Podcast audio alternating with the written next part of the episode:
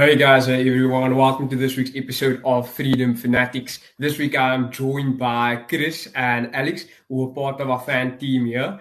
And um, yeah, and later we'll be joining um, Bali for a segment of burning questions. But for now, before we get started, don't forget to follow us on our Instagram, Facebook, Twitter, and TikTok platforms. Um, basically, wherever you are, that is where Fan is operating and busy spreading um, our ideas around freedom. Um, and while now we can actually get into this week's episode, um, and the first thing that we're going to be discussing is um, events that um, occurred over this past weekend, where we saw multiple mass shootings occurring in townships in South Africa. and what uh, there has been reported so far is that there has been multiple deaths, uh, deaths in, and specifically 15 deaths have been reported in one Soweto um, tavern. And currently, um, there is still a lot of speculation surrounding why these events occurred, whether it was gang related, whether it was um, mobs, you know, um, entering these taverns and just shooting at people for no apparent reason um, as of yet. Um, but obviously, we're still waiting for more information regarding this issue from our, um, you know, our honourable um, police minister, um, Cele. Um, we're still hoping that he will figure out um, what exactly is occurring in the situation. But yeah, um, these incidents have um, have definitely rocked um, South Africa, especially on our on social medias, media um, platforms. We've seen a lot of um, outrage of people being concerned and saying like, how have people acquired assault rifles and then enter a public place where people are meant to socialize and completely just um, fire at everything and everyone?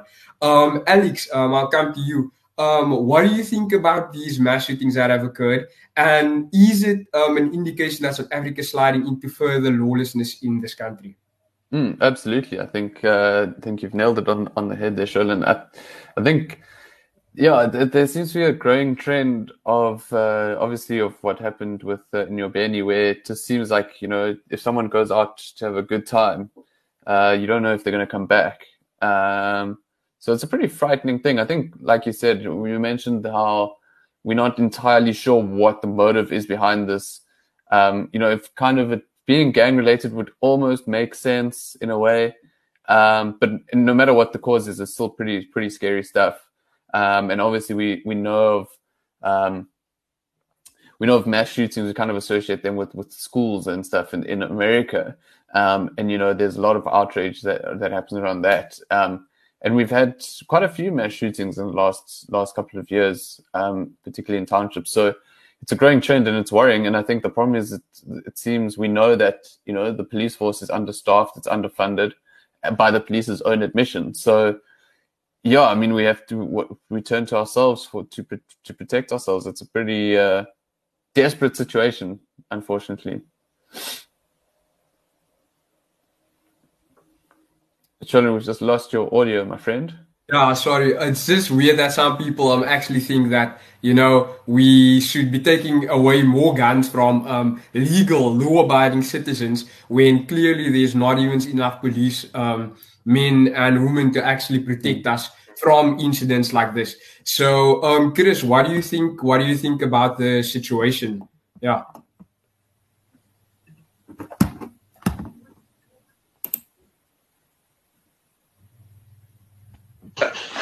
Um, I was going to say that we shouldn't.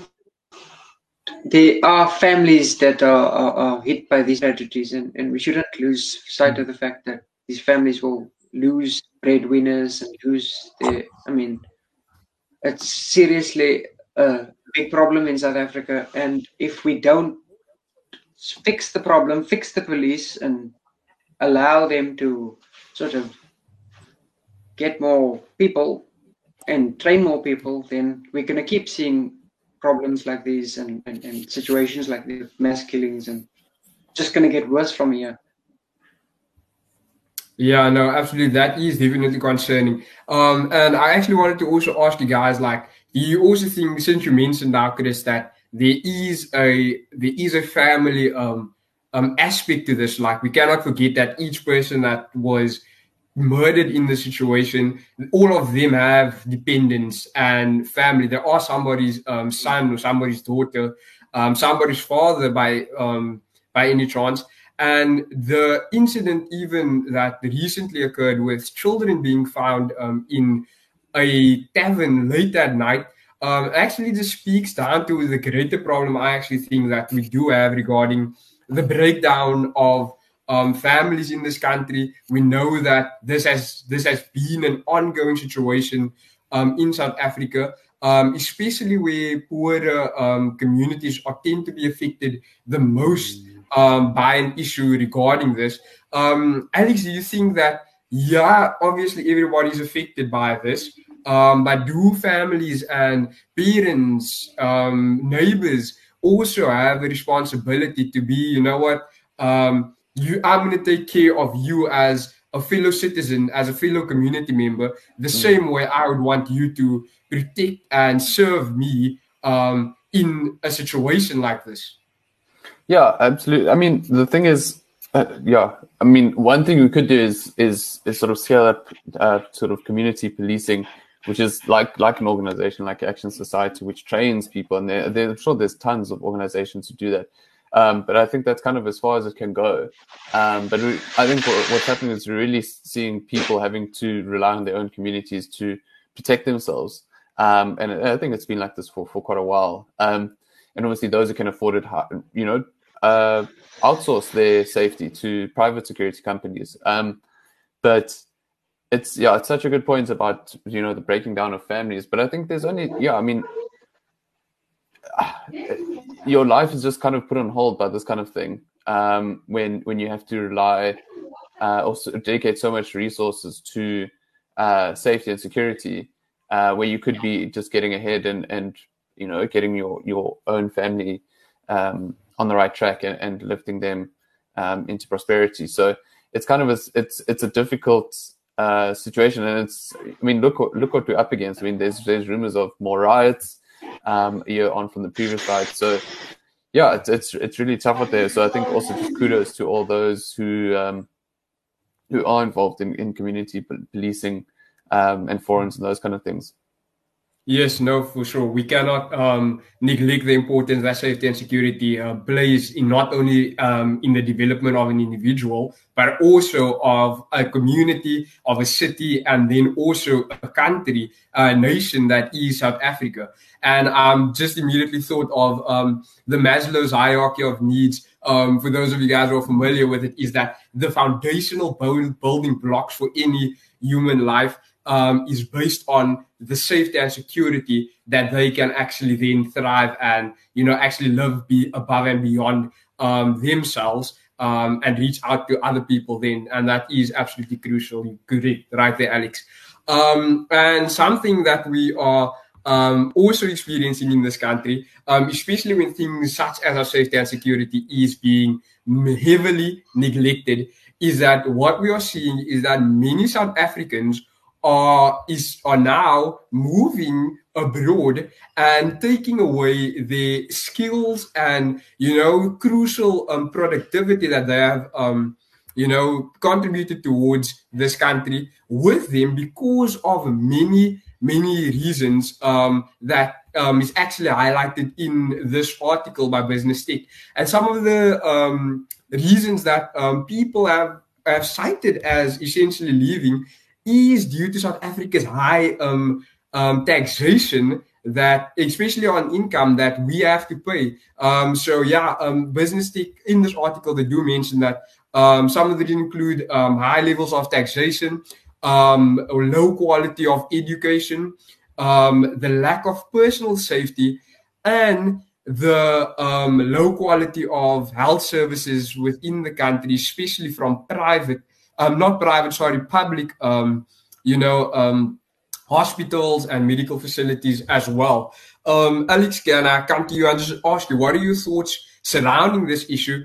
And especially since we see that, you know, we cannot have, we cannot, we cannot have this drain, this brain drain of people um, leaving the country where there are better opportunities um, in other countries where their skills are appreciated and where the government is actually um, you know, creating opportunities for them, something that is lacking here in South Africa. Mm, I think I think the one the one important thing is that I, like I understand how high taxation rates can be a massive turnoff for businesses, um, and and I think the problem that the government doesn't understand is that we actually do play in a global market, and South Africa is very far at the bottom of Africa, um, and there are a lot of other options with even in there's I mean Mauritius. Has, I think was cited in, in the article as having very low taxation, uh, corporate tax rates, but that kind of stuff. But I think the major problem is that I, I, I get the sense that there's a major feeling of taxes just not working for you you know, this mm. kind of like citizen abuse where your taxes just get blown out of the water and they don't go to actually helping you or your community, like with policing. Um, yeah. And I think there's such disillusionment around people. And the thing is, yeah, to quote uh, Lil Wayne, you only live once, so you know you're not going to stick around. and um, where where where you constantly worrying about your, your safety and your security, like you said, like yeah. the most foundational aspect. Um, of your your sort of your your being. Um, yeah. So some something's got to give, and people who have options take them. Uh, so it's yeah, it's something. It, it's it's kind of the logical conclusion of a failing state, right? Mm. So I think that's and, and, yeah, with the the load shedding that we're seeing now, and people getting traumatic flashbacks to what's what uh, to the riots last year. I mean, it all you know, it, it's bound to happen, unfortunately. Yeah, Chris, um, let me let me know what what do you think are some of these things that we can um, begin getting right um, to actually you know what keep um, some of our professionals and some of and some of the people that we obviously need to um, function properly because something we even see with Eskom is that because of the corruption, the management occurring over there, many people have decided to um, leave Eskom. Um, um, one of the major executives have just left. Um, and that is a rather concerning thing when, as Alex mentions, um, the taxes that we do pay um, do not effectively translate into proper um, public services. But yeah, um, Chris, what, what, what are your thoughts surrounding that? I think it starts with proper service delivery because if you're not getting your services, you're you're not you don't feel valued so that sense of value, you need that sense of value to to sort of say, I'm going to now contribute to the economy by by working, and my tax money is going to government. Ask yourself, am I sure that this government will provide services for me that do give me back mm. the value that I put in? And if it's not, then immigration thing. Yeah, no, absolutely. No, for sure, Chris. I definitely agree with you, and I have to note that something that um, I just thought I'd, I'd I'd I'd note here is that um, in this article um, by uh, Business Tech, many of the countries, um, including um, I'm just going to list them, countries that are that are um, taking the majority of um skilled South Africans away, include Canada, the United States, Australia, Germany, the United Kingdom, Japan um, Singapore. Um, these are countries that are really attractive to um, many, um, you know, people who are engaging in the free market. And something you can list, a lot of people might have a lot of opinions about this is wrong with this country, that's wrong with this country. But at its foundation, there's a common occurrence with many of these countries. They are free market democracies that respect um, civil liberties and people's economic freedom. Um, and, and that is definitely no uh, mistake. Um, Alex, can I just get your last thoughts on this, especially because we do not see a lot of people are running to go and live in Venezuela, Zimbabwe, Cuba, or North Korea. Um, what are your thoughts surrounding that? No, exactly. I mean, you know, the thing is like with the, yeah, I, you, have nailed it. Um, you know, people where economies are free and people have uh, safety and security and you know the government doesn't meddle in their affairs and doesn't tax them tax them into uh, oblivion, you get more prosperous people, um, uh, more pro- prosperous nations, and I think it's it's something important to just remember. And you know, that's that they are there's a reason people go to these countries, and that's where South Africa should be eh, looking towards. I think the problem now is like we've just got such a navel gazing ANC at the moment that you know they aside from looking at, at themselves uh, and filling their pockets, they don't really care what happens with the country. But that's the thing. Success is out there. We can emulate it. Uh, we've just got to get some rotten cadres uh, out of the system, and then I think we'll be on the right track. Yes, absolutely, Alex. That's perfectly said. And we are going to end this week's um, episode of Freedom Fanatics right there. But don't, but stay with us as we're going to join um, Bali for um, a segment of um, burning questions. We have a we have a liquor and exciting um, conversation ahead for you guys. So stay right there and see you guys at burning questions.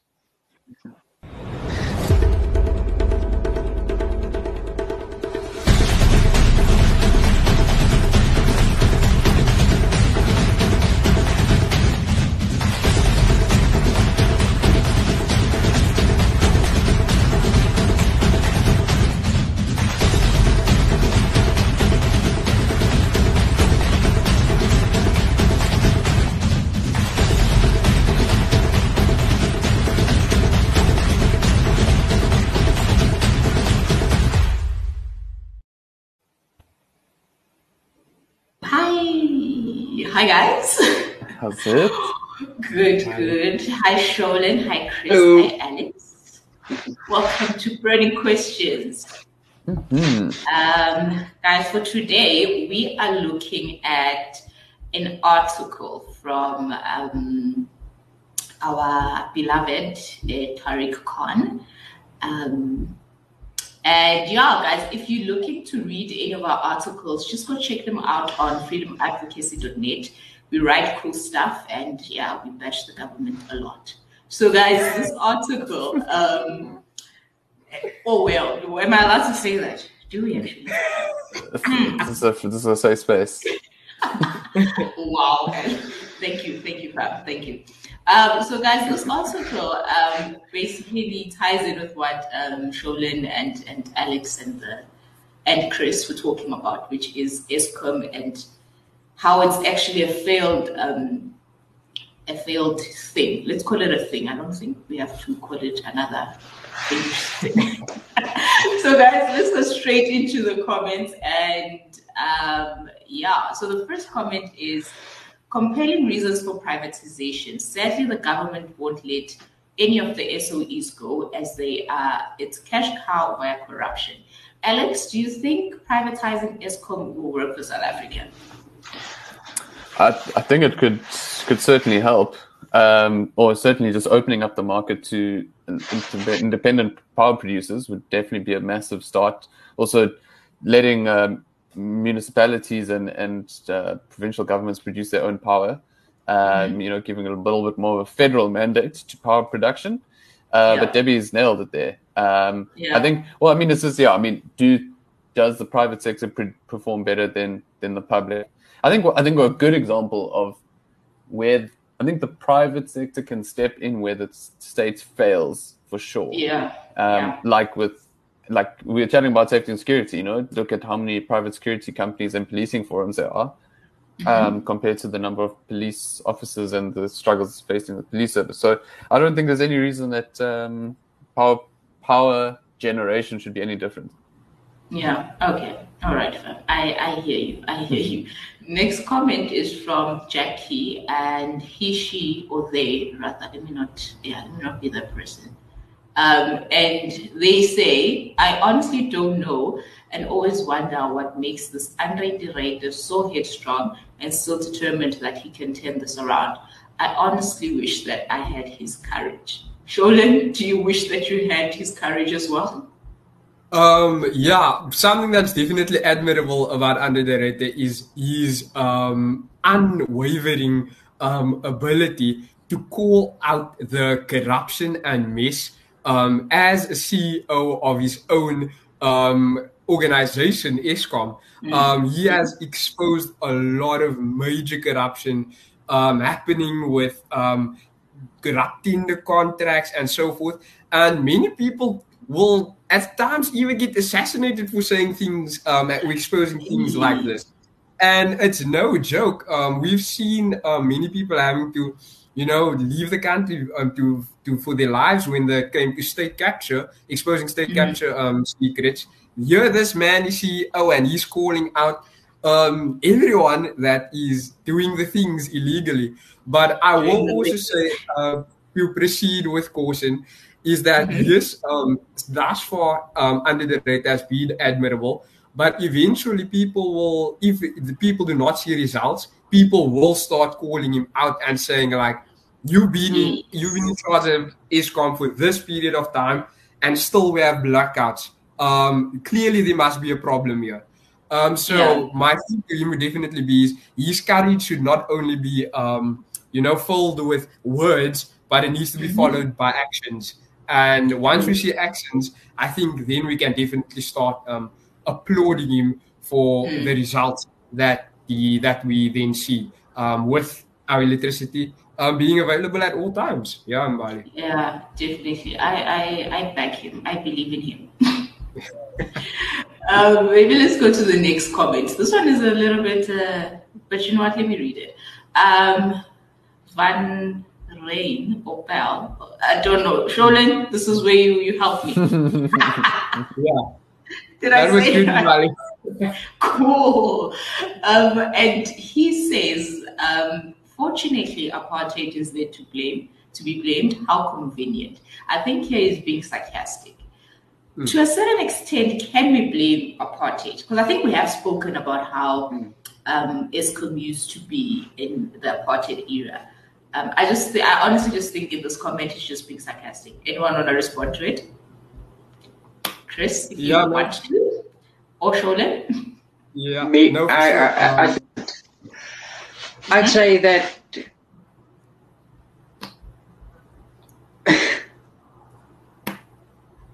yeah. Shall I go? It's fine. Oh, okay. Yeah. So what I was about to say was um, that yeah, it is. Apart is always a convenient um, villain um, mm. for these, um, you know, politicians, um, leaders who are unable to provide us with any results right now. Bro, and like Biggie Taylor saying that he was in flippant Robben Island and his mom was yeah, a girl. exactly.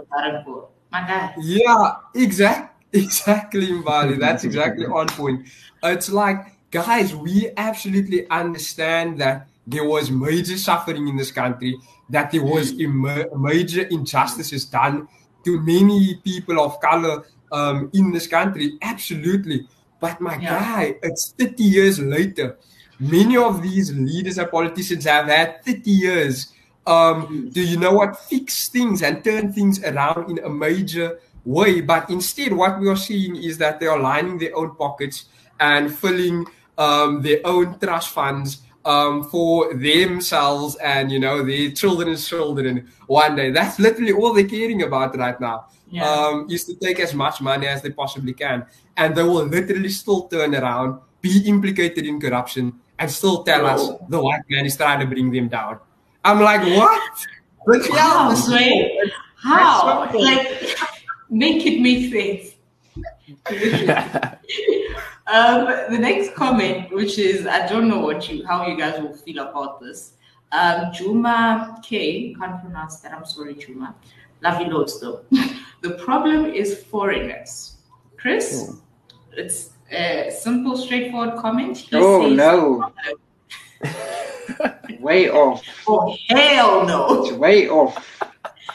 Ain't no way, boy. It's people like I don't think I can say anything more than that. Just no, no, no, no. but maybe he, he can just say, um, Eskom has maybe they, they're getting a lot of pressure because all, not all foreigners, but people from like Nigeria, people from Zimbabwe, I think those are two main countries I think mm. there is more, but like two major ones that fly into SA. Um, and they might say that you know they if we didn't have a lot of foreigners, you know, Eskom would be able to supply everyone with electricity. Maybe that's that's where he would come from. Yes, Sholin. Yeah, no, definitely, Mbali. I, I get your point that you asked that you that you that you're making there. It's for sure that is a a, a good a good way of looking at it because we must also understand. Um, and Diego mentioned this a while back that during um, apartheid, the main um, people that were um, the apartheid government was aiming to actually provide electricity services for was the white population, which is a minority in South Africa. And Yeah. now, when you have a situation where um, there is now a broader population of right now approximately like 60 million, 50 million people that need electricity, that is um, a lot of constraint that is placed on Yeah. the um, on the grid, on the electricity grid of South Africa. But then again, I just come back to the point that Alex made. Um, then, if there are so many people, you know what can actually help with the consumption of um, electricity generation in this country is not depending on one state-owned entity, aka Eskom. Let Yeah. everybody have the ability to generate their own electricity. Um, have Eskom there to provide for the poorest of the poor. Um, and that is the way that we can actually, you know, have a um, what is this? An abundance of electricity in this country.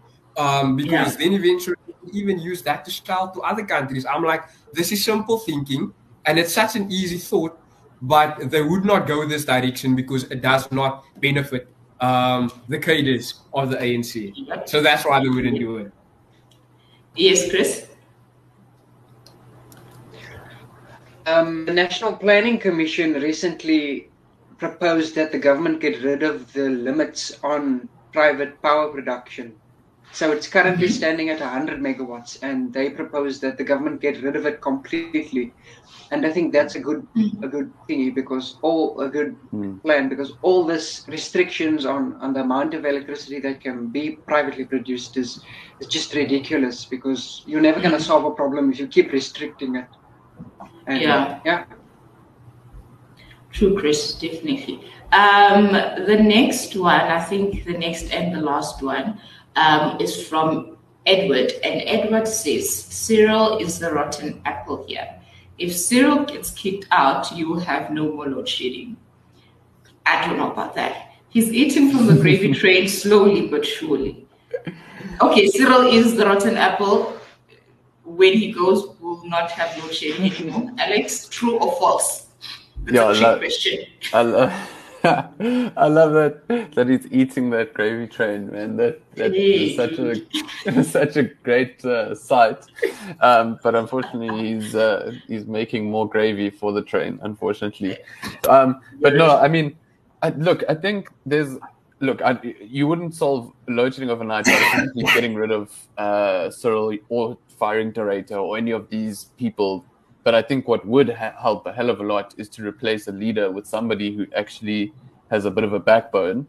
Um, But and we I, replaced Zuma with Cyril, things got worse. I don't think we're at stage six during JZ. uh, I think things have just gotten so progressively worse since then, and that Yeah. kind of you know nothing's really changed. I mean, there's still people who are employed at Eskom who shouldn't be there. There's there's brain drain at Eskom. People took voluntary severance packages. uh, now, I think it was this week. Chris might be able to correct me that uh, you know they they're considering the legalities around hiring um, like people with with critical skills basically for the power stations. Uh, Chris, I don't know if that that is the case. Yeah. Okay. Yeah. Yeah. Yes, Exactly. So. yeah. So, so, yeah, I mean, it's, I think, yeah, changing the leadership, if you get Cyril out, um, uh, yeah, because he's the head of the ANC. The ANC is the problem. So if you get rid of him, you know, the, the, the fish rots at the head. So, yeah, I agree with Edward. Spot on. Let's, let's do that. Okay, guys, and the last comment says, thanks, ANC. That is a sarcastic one, guys. Trust me, I know. They told me. Just in case people think that we're praising the ANC, no ways. Guys, thank you so much um, for joining me on this episode of Burning Questions. Remember to follow us on all social media platforms at Pleasure of Liberty. And yeah, remember your freedom is worth fighting for. Yeah. I'm just trying to also believe that myself because